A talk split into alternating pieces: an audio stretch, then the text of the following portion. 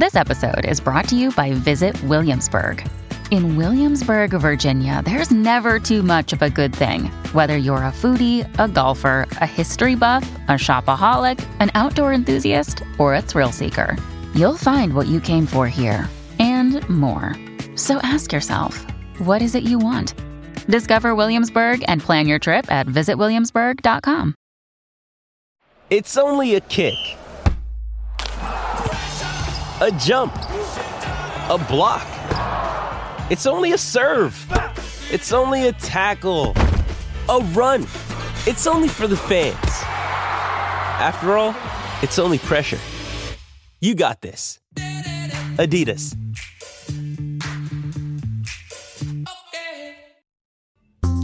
A pitching duel, a close game, a series won by the Guardians. What a weekend for Cleveland sports, at least in baseball.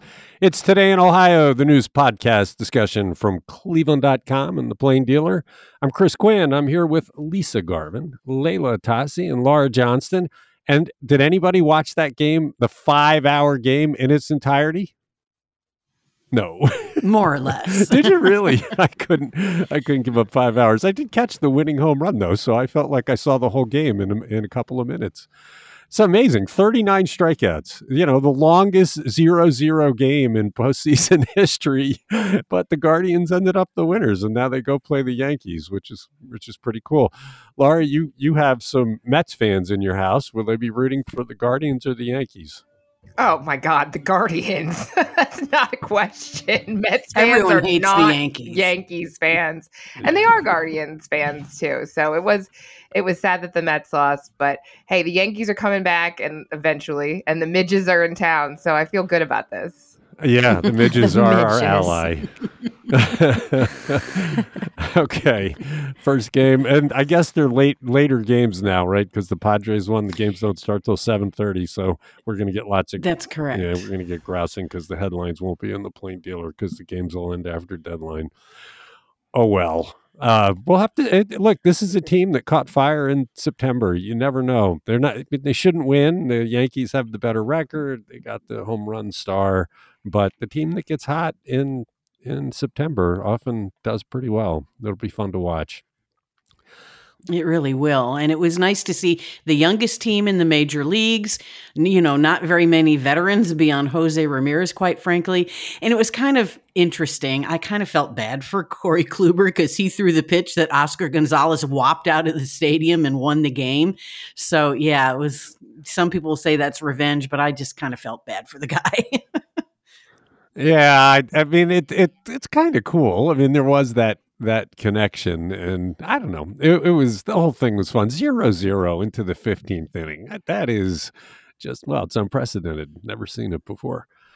All right, let's move on to the news. In the latest evidence that secrecy at Jobs Ohio deprives Ohioans of vital knowledge about how their government works and spends money, what gaffe did the city of Cleveland make that opened a window on the staggering sum Ohio was paying for direct flights to Ireland from Cleveland? Leila, this is a lot of money just so people who are Irish can go back to the homeland. Right. So, Jobs Ohio, which is the private economic development arm of state government, typically doesn't reveal detailed financial commitments to individual businesses. Their argument is that secrecy is needed when they're negotiating with private firms. But in this case, an early version of a City of Cleveland document that was uploaded to a city website included the Jobs Ohio contribution to bring Aer Lingus here. And it was later updated and the Jobs Ohio contribution was deleted, but it was too late because our reporters had already spotted it. And it turns out that Jobs Ohio was kicking in, is kicking in $9.4 million on top of a collective 2.4 million from the city of Cleveland, Cuyahoga County, and the Greater Cleveland Partnership. So that's a total of 11.8 million dollars incentives. Uh, you know, it's it's likely the largest financial contribution ever. pardon me, committed to to help convince an airline to fly from an airport in Ohio. Though, you know, I mean, it's important to note that the incentive for Aer Lingus is not a grant or a direct subsidy. It's it's a minimum revenue guarantee it's payable only if the flight doesn't meet certain monthly performance goals. So it takes the risk out of starting up service in a new city. That's the point.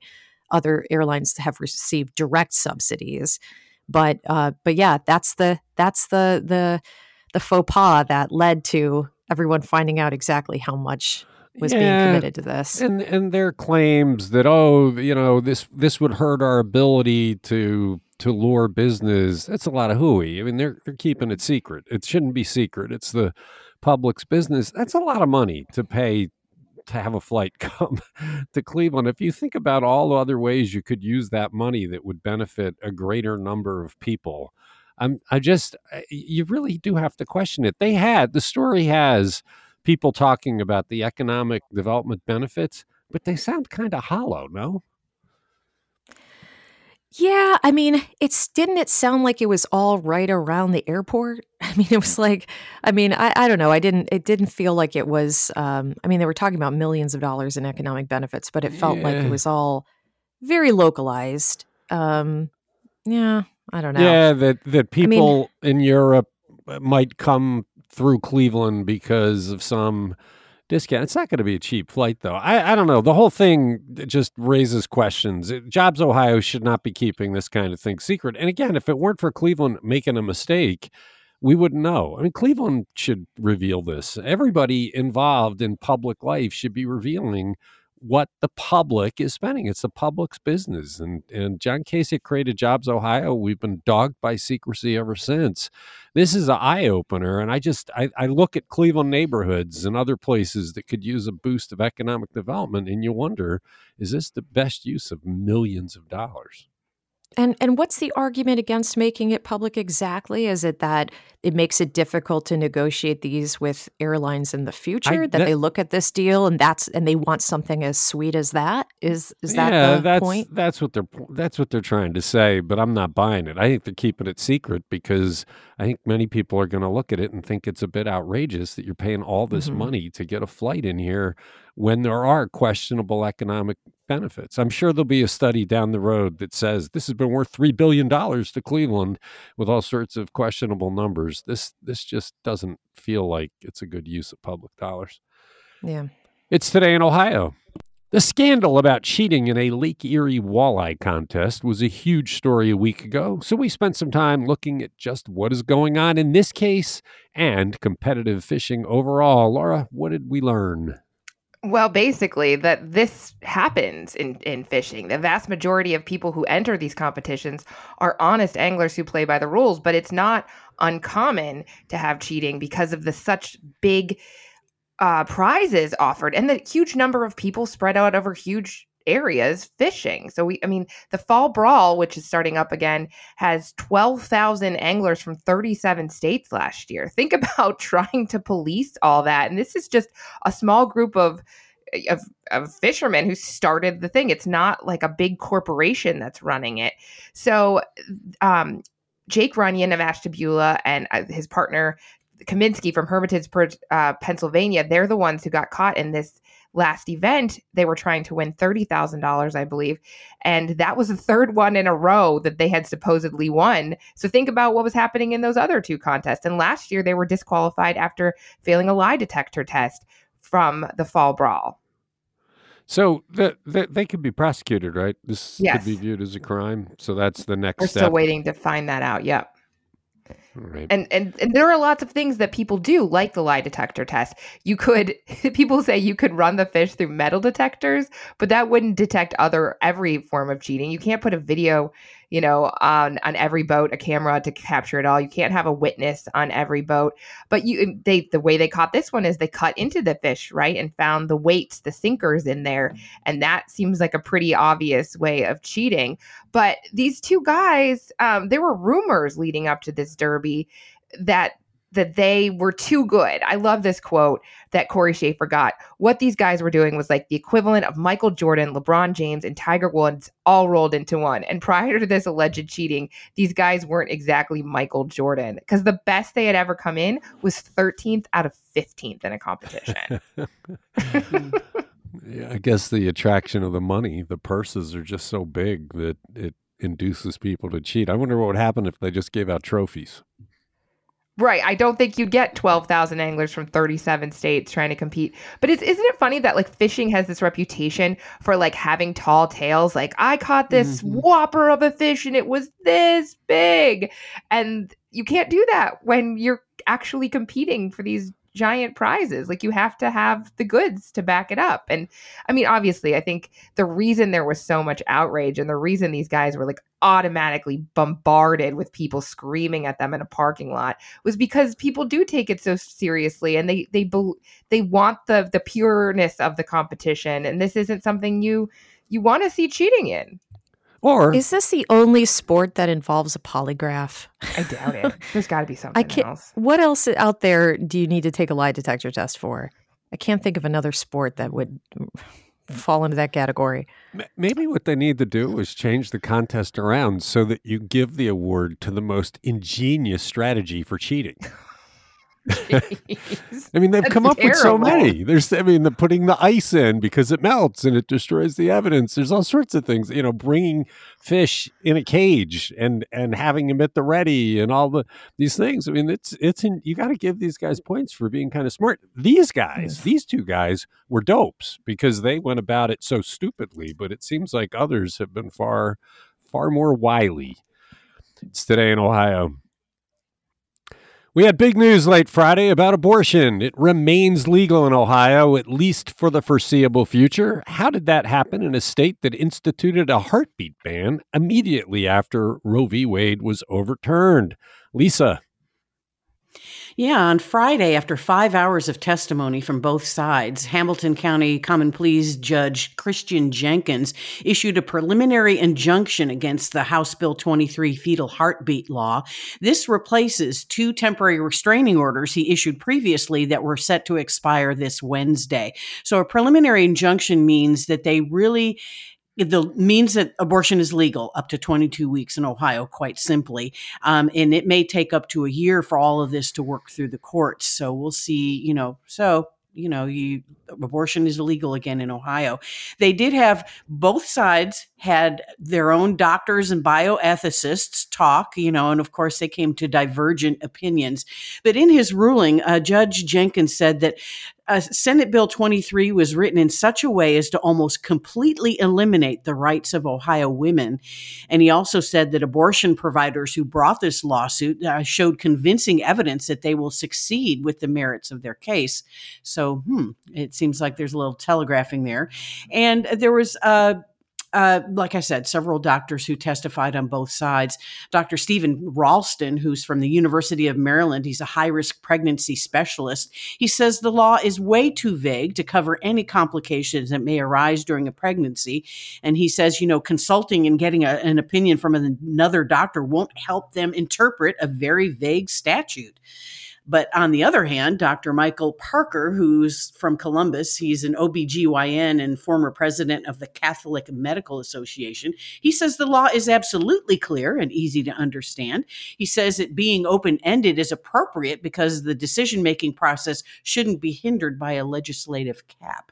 Well, there was the the one case that was in the story in which a woman came in and had a medical reason for needing an abortion, Mhm. and the doctor sought consultancy with the woman's non OBGYN doctor, and that doctor wouldn't do it.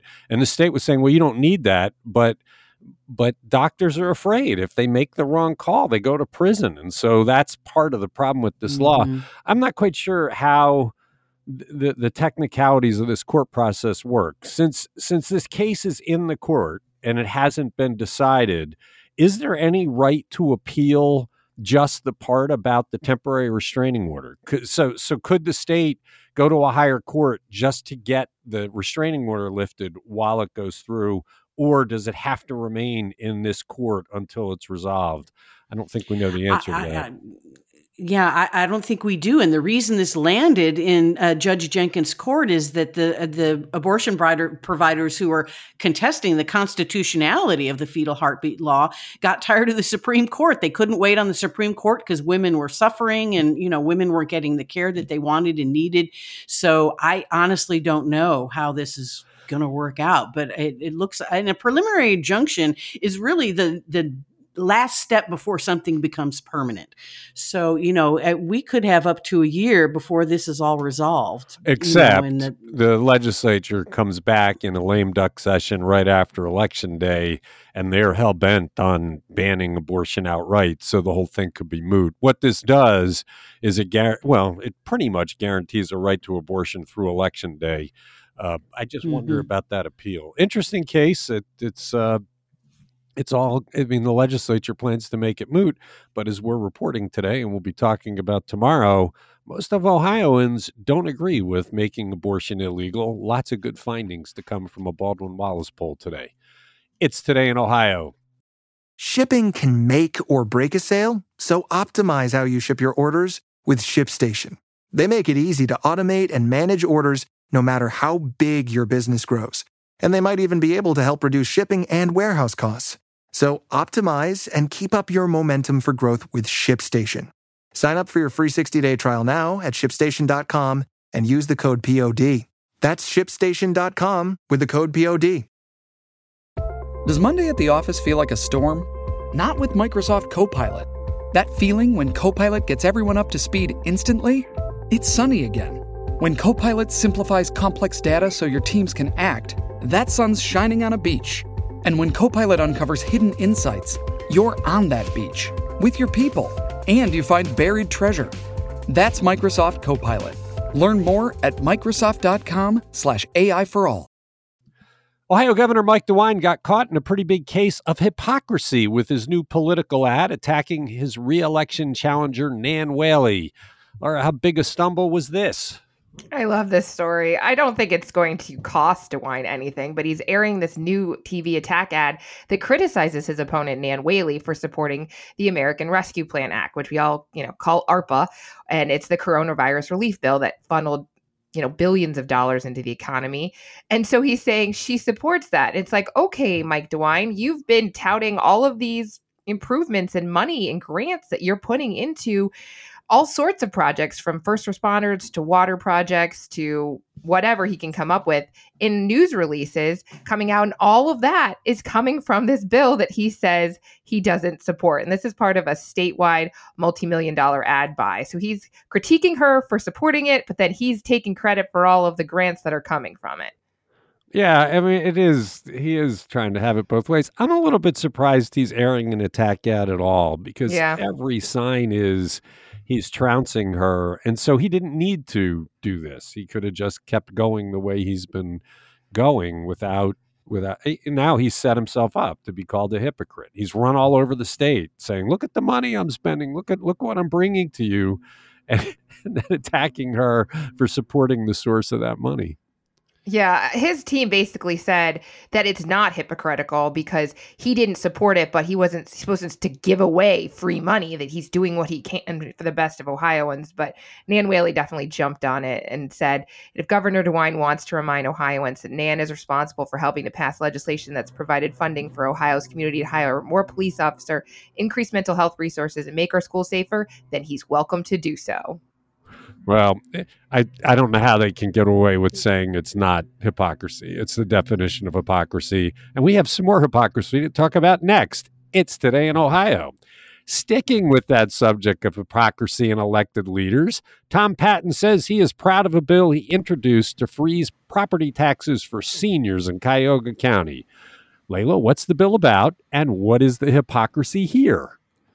Well, Tom Patton introduced House Bill 726 last week, which would grant counties with populations greater than a million, so in other words, only us, Cuyahoga County, the ability to freeze taxes for homeowners over the age of 60 and with a total income less than $50,000. And that would have to be approved by county council and the executive. Residents would have to apply for the reduction, but it would fix their property tax bills at the same rate until the homeowner either dies or the home uh, transfers, uh, unless it transfers to a surviving spouse who also meets those same qualifications.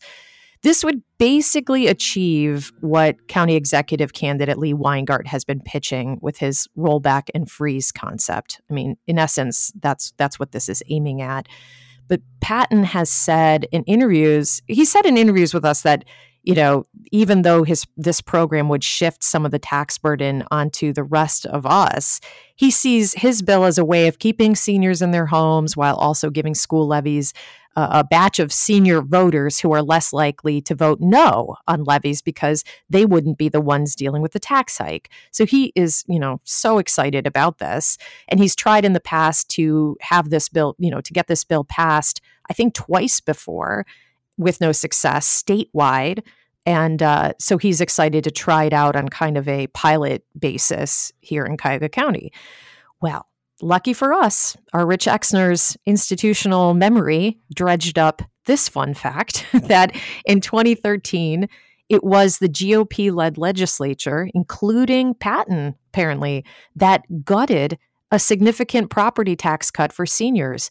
All seniors used to get a $25,000 market value break on their properties. It saved seniors hundreds of dollars a year on their taxes. Patton was a state senator at the time and apparently voted to end that tax break with his colleagues for all but the lowest income seniors, those whose adjusted income was below $30,500 a year, excluding Social Security and certain pensions. At that time, however, the money that was saved on the backs of seniors went into state coffers for the state's budget priorities. And in this case, Patton gets to look like the hero of senior citizens with this uh, Cuyahoga County tax tax freeze, while the loss to tax revenue happens on the local level. So, boo. Yeah, there's no reimbursement. I don't really understand how you can justify making this available in one county in all of Ohio. I that, that I, I get that Lee Weingart wants that, and he's running to be the county executive. But if I'm a state legislator and I think this is the right thing to do, you know, I, mean, is it just seniors in Cuyahoga mm. County that are being hurt by the economy? it doesn't make yeah, sense. I mean, that's a great point. I think that he was just, you know, he thought that getting it passed in one county would show, you know, how successful it, it would be and how popular it would be. And so he's trying to pilot it just here um, so that he could make an example of it and then try to get it done statewide. Or but, he's doing a favor for a Republican friend who he's hoping will get some extra votes out of it, even though yeah, that's true. he's voted against the exact same thing previously. Yeah, because also, you know, this this has to be reintroduced, and even if this falls flat on its face, it already has done the, uh, you know, the political work for Lee Weingart because it looks like his idea caught fire, right? So, except um, he, Lee Weingart came out with this idea and had no idea about how to do it. When we started doing the homework and found, well, right. you can't do that. You, you, you, I mean, it was it was one of those. He has this idea, and when you start drilling into what you're going to do, he's like, well, if I can't do it that way, I'll freeze the appraisal appraisals. You can't freeze an appraisal. I mean, it was just it's another one of those ideas Lee Weingart has come up with where there's no there there, and our reporters do all the work to find out how it would work. Right. So, I think this this was his plan C to get it done. Yeah. was to have someone in the state house put it forward. Um, yeah, yeah. I don't know how much of a chance it has of passing. It's today in Ohio. Reporter Pete Krouse published a frightening story about an invasive carp that actually has shown up in Lake Erie. Lisa, which carp is it and why is this bad news? Yeah, carp are just bad news all around. you know, they're very invasive and they eat vegetation that, uh, you know, um, keeps wetlands in place and you know and and and staves off erosion. So this all began 10 years ago. There were four grass carp. This is the type of carp we're talking about. They were pulled from the Sandusky River. And so biologists across the state got suspicious and and saw a few red flags so they started to investigate and they found that these carp were diploid. And what that means is that they have two sets of chromosomes and they're fertile, so they can reproduce and lay eggs. Um, back in the 1980s, they developed carp that are called triploid carp. They add, they develop a third set of chromosomes when the fertilized eggs undergo a thermal shock, so that makes them infertile. They were developed back in the 1980s, but these were not them. So in 2015, grass carp eggs were found in the Sandusky River near Brady's Island in Fremont. So biologists really kicked into overdrive then. They're not sure where these, these grass carp came from. Could they be improperly discarded bait? Could they have escaped from a private pond or lake during a flood? They really don't know.